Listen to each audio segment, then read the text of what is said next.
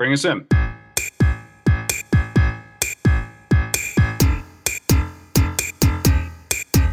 Hi, and welcome to On and Off, our podcast covering the on premise and off premise beverage alcohol industry. I'm Melissa Dowling, editor of Cheers. And I'm Kyle Swartz, editor of Beverage Dynamics Magazine.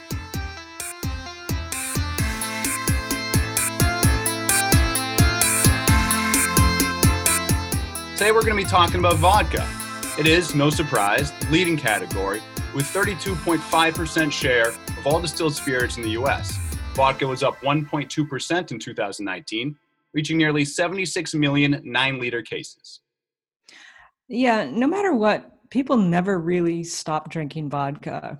You know, even when it wasn't considered cool by um, the craft and classic cocktail fans, as an industry saying goes, you know, vodka pays the bills. You know, bars sell tons of it, mostly in vodka sodas and vodka tonics, vodka cranberry, um, the whole vodka and whatever category. Um, it's actually number two in our research after the margarita. Um, but we are seeing more craft cocktails today that, that use vodka, and that's something that didn't happen, you know, not that long ago. But it's really impossible to talk about anything these days without considering the COVID 19 impact. You know, it's my understanding that consumers stocked up heavily on vodka for the quarantining this this past spring. So, what are the stores seeing now? Well, you're, you're absolutely right that during the initial stock up in spring, vodka sold like gangbusters. You know, I talk regularly to retailers across the country, and they're telling me that they really just could not order enough vodka, pallets and pallets of it, just coming in and going right out the door. Um, and you know, this was especially at the beginning, but I'm hearing the trend is continuing even now uh, because of the at-home mixology movement, like you were talking about. Vodka has really made its mark in mixology uh, this year in particular. You know, people are buying large format bottles of name brand vodkas like Tito's and Ketel One.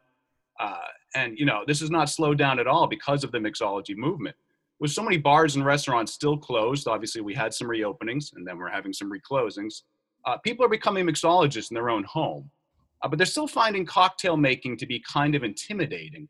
So we're seeing a lot of consumers going for more basic cocktails. Again, hence why vodka uh, fits into this trend so perfectly. You know, I'm talking about three to four ingredient cocktails, and vodka obviously allows for a large number, probably infinite number of cocktails that you can make. You know, something nice and easy, light and refreshing, something that can help you end another day spent working from home. So I don't see this trend ending anytime soon. It seems like vodka is really fueling the at home mixology movement right now. Yeah, absolutely. And another trend that we've been seeing is some of the the bigger brands like um, Absolut, uh, Smirnoff, and Ketel One in particular have started these um, botanical lines that are you know all natural flavors low calorie no added sugar and really tapping into you know the whole better for you movement. And something like that is really easy to just mix with some soda some fresh fruit and uh, you know kind of boom you're a mixologist at home. But uh, you mentioned tito's earlier. Um, you know Tito's has really managed to steal a lot of thunder, especially from the imported vodka brands. And, you know, as a call vodka in the bar, you know, give me a Tito's and soda or, a, you know, a Tito's whatever. Um, but the imports do still convey like high quality. They're made typically made from premium ingredients. They have companies with long histories of distilling experience. Exactly. A lot of them tout their exceptional water sources. Um, you know, I, I think with martinis, vodka on the rocks, or things like that, people will probably specify an import or a luxury brand. But you know, what are the stores seeing in in terms of imported vodkas? You know, imported vodka sales are still kind of on a slight decline. I believe maybe down about one percent last year. And again, this is because of the boom in U.S. craft vodka. U.S. craft vodka has really stolen the uh, theme of premium quality from imported vodka. It used to be, as you were saying, it used to be that people saw pre, uh, imported vodkas as premium vodkas, as top shelf vodkas, and U.S. vodkas is kind of more uh, mid tier to lower tier vodkas. But the U.S. craft movement has completely flipped that. and people now see U.S. vodkas as premium vodkas.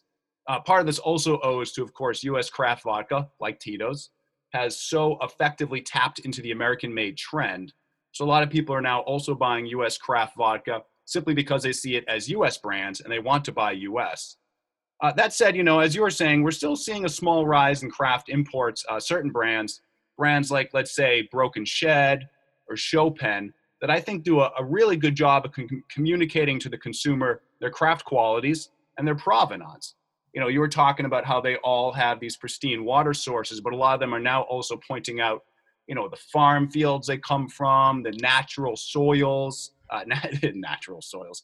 You know what I mean? The excellent soils as opposed to unnatural soils. Excellent, excellent soils. the excellent soil sources. So I, I think, frankly, these brands are taking a cue from the craft American brands and figuring out that if you put an emphasis on quality, on provenance, on craft, then it's more likely um, you'll connect with the American consumer. Uh, and, and, you know, another thing you were talking about was this move towards botanical all natural vodkas. And that's another thing that we're seeing much more from the imported brands. I believe you brought up Svedka. Svedka has been an excellent brand in this category recently. Um, you know, they're, they're part of the whole move towards flavored vodka in general. You know, we all remember the days of uh, confectionery flavored vodka, the cupcake vodkas, the ice cream vodkas, the whipped cream vodkas. Whipped cream, yeah. yeah, which kind of looked cool at the time, but then quickly turned into shelf turds because they were overmade and underbought, and probably some of those are still collecting dust on shelves. Uh, but now you have flavored vodkas that instead of a sugary focus, they have, as you were saying, this all natural and locally made focus. Svedka this year launched Pure Infusions, which have zero grams of sugar, zero grams of fat, zero grams of carbs, uh, and only 70 calories per uh, serving. You know, and the flavors here are strawberry guava, ginger lime, dragon fruit melon, you know, that's a far cry from the birthday cake vodkas of past. Uh, and, you know, obviously, we also see this trend a lot in U.S. craft vodka, who, you know, really invented the trend of the uh, flavored craft vodka. Uh, Deep Eddy, another killer craft brand out of Austin, was uh, one of the original craft vodkas to make it big, thanks to all natural flavors. You know, a, a relatively newer one that I like is Dixie Southern Vodka, which ties into a local Southern theme, again, the all American theme uh, with all natural ingredients. For instance, their Dixie Peach Vodka sources peaches from Lane Southern Orchards in Georgia, while Dixie Mint uses mint grown by Dawn and Nelson Gardens in Louisville. Yeah, I don't think I mentioned Svedka, but you're right. They, I think they were the most recent to launch one of those botanical brands, so they're they're kind of top of mind, top of mind because we just saw that in the news. Yeah, but it's it's really hard there's so many different flavors and expressions you know it's certainly hard to um, find the shelf space for them but even harder on premise because there, there's only so much room on the back bar yeah so you know bartenders have to be really selective about what flavors they're going to stock um, so most will carry a citrus flavor um, you know cosmopolitans and they're just very versatile um, spicy chili pepper kind of flavors tend to get a lot of attention.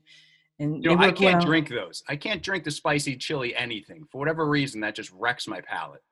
That's so funny. I mean, it's it, you've got to know what you're doing with them, but in a more savory drink, like a, a Bloody Mary, of course, um, you know, in the right hands, they can be very, uh, really good.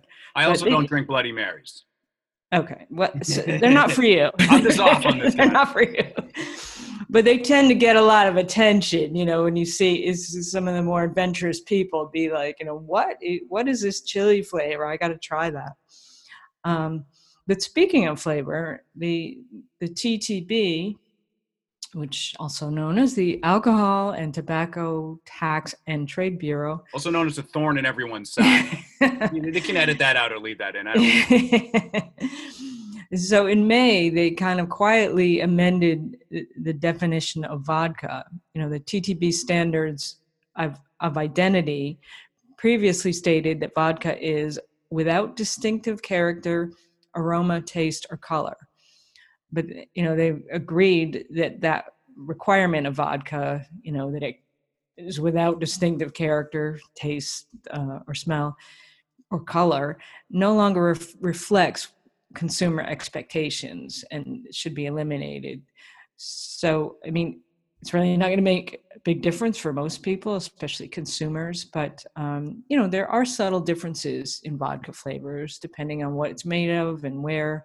So, you know, maybe it's somewhat helpful that uh, TTB at least acknowledges that in its definition. You know, for anyone not familiar with the alcohol industry, and I'm, I'm not really sure why you're listening to this podcast if you're not familiar with the alcohol industry, but the, the, the TTB and definitions uh, don't normally go in the same sentence.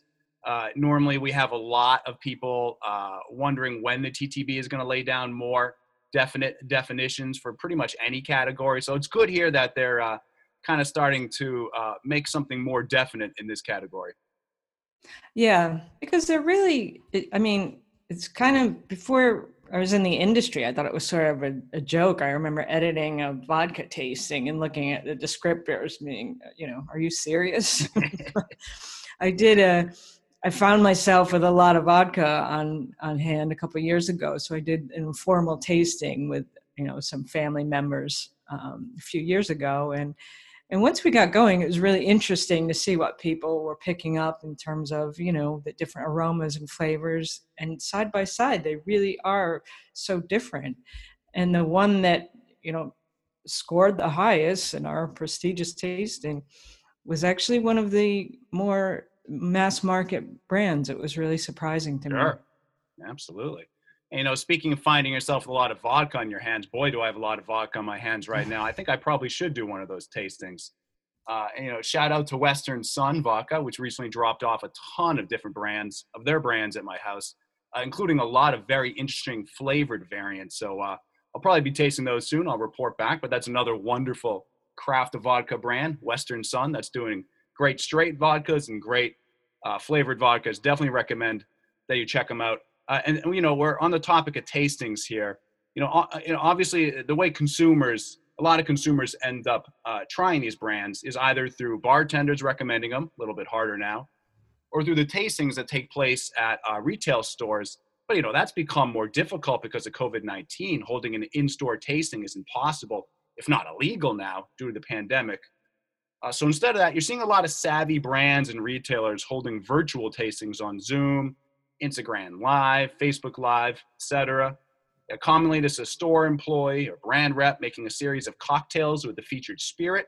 Uh, obviously, consumers can't really, again, be in person tasting them, so they're encouraged to buy the products ahead of time and participate in the cocktail making and tasting in real time. It's kind of interesting. That's it's hand selling before the fact rather than in the moment. It's kind of a weird uh, twist on uh, the the role of hand selling during the uh, pandemic you know, it's and this is not a vodka brand, but one brand that I think does a superb job of social media tastings is um, this brand called 21 Seeds Tequila. It's a woman-owned brand out of the West Coast, and they're at the forefront of everything social media. Uh, you know, if you want to take a look at a brand that's really doing things well, really connecting with the consumer virtually through tastings, definitely check out 21 Seeds. Uh, and they're also um, very much at the forefront of another trend I'm seeing right now, uh, which is that brands are making content ahead of time for retailers, offering the content, these videos and prepackaged content to the retailers who are too busy to do all of their own marketing, of course, with COVID 19. There's all these new responsibilities that retailers have. So I think the savvier brands are now just coming up with this digital social media ready content, giving it to the retailers so that they can just easily share with uh, their customers. And I'm writing about this subject right now for Beverage Dynamics website, so keep an eye out for that article. Yeah, yeah, that is a great strategy to get your your brand out there. Um, you know, in, because I'm a helpful person, since you have all this vodka on your hands and don't know what to do with it, um, we have some uh, really good vodka recipes in the June July issue of Cheers. Because I'll definitely check them out. Yeah, the, there's also a vodka feature, and like the one the cocktail on the cover is just gorgeous. It's it's called the Carriage Club, and it's made with Tito's vodka, uh, like a fresh berry uh, syrup or something, mascarpone, I think, uh, red wine and lemon. It's it, that one's probably not for you. That's that sounds complicated, but it's really pretty, and uh, that's from the Monarch Cocktail Bar in Kansas City. And they also have something interesting called Kansas City Ice Water, which is basically a hybrid vodka soda and gin and tonic, um, you know, with some sherry and crafty stuff. But uh, it's so popular there that the bar actually kegs it for quick service. So there there are a lot of really cool things you can do with vodka today that that, that people didn't really care about just a few years ago. So um, absolutely, and you know, as long as we're talking about vodka cocktails, I'll just say, you know, my my favorite vodka cocktail, and it's a very simple one, and this comes from someone who's a, a masshole, born and bred, you know, in my heart. Shout out to South Shore, but uh, you know, I'm a Cape Codder guy. I just like vodka and cranberry juice. Yeah, yeah. Actually, before uh, years ago, I was going to say before Cheers, but even before that, I was vodka soda with a, a, a splash of cranberry. Sure. Um, you know, the only problem is it just becomes your default, especially if there's no drink menu. Um, and I think a lot of cocktail bars have didn't have vodka drinks on their menu to sort of break people out of that vodka uh, and whatever, or rum and coke, things like that. So I think now that craft cocktails are a little bit more mainstream, they've kind of relaxed on that and are introducing more vodka drinks, you know, the basics and the, the more craftier things. Absolutely. Okay, well, I think that's all we have time for today. Uh, I want to thank you for listening to us on On and Off. Ed, thank you very much. Look forward to our next episode and uh, cheers to you all. Cheers.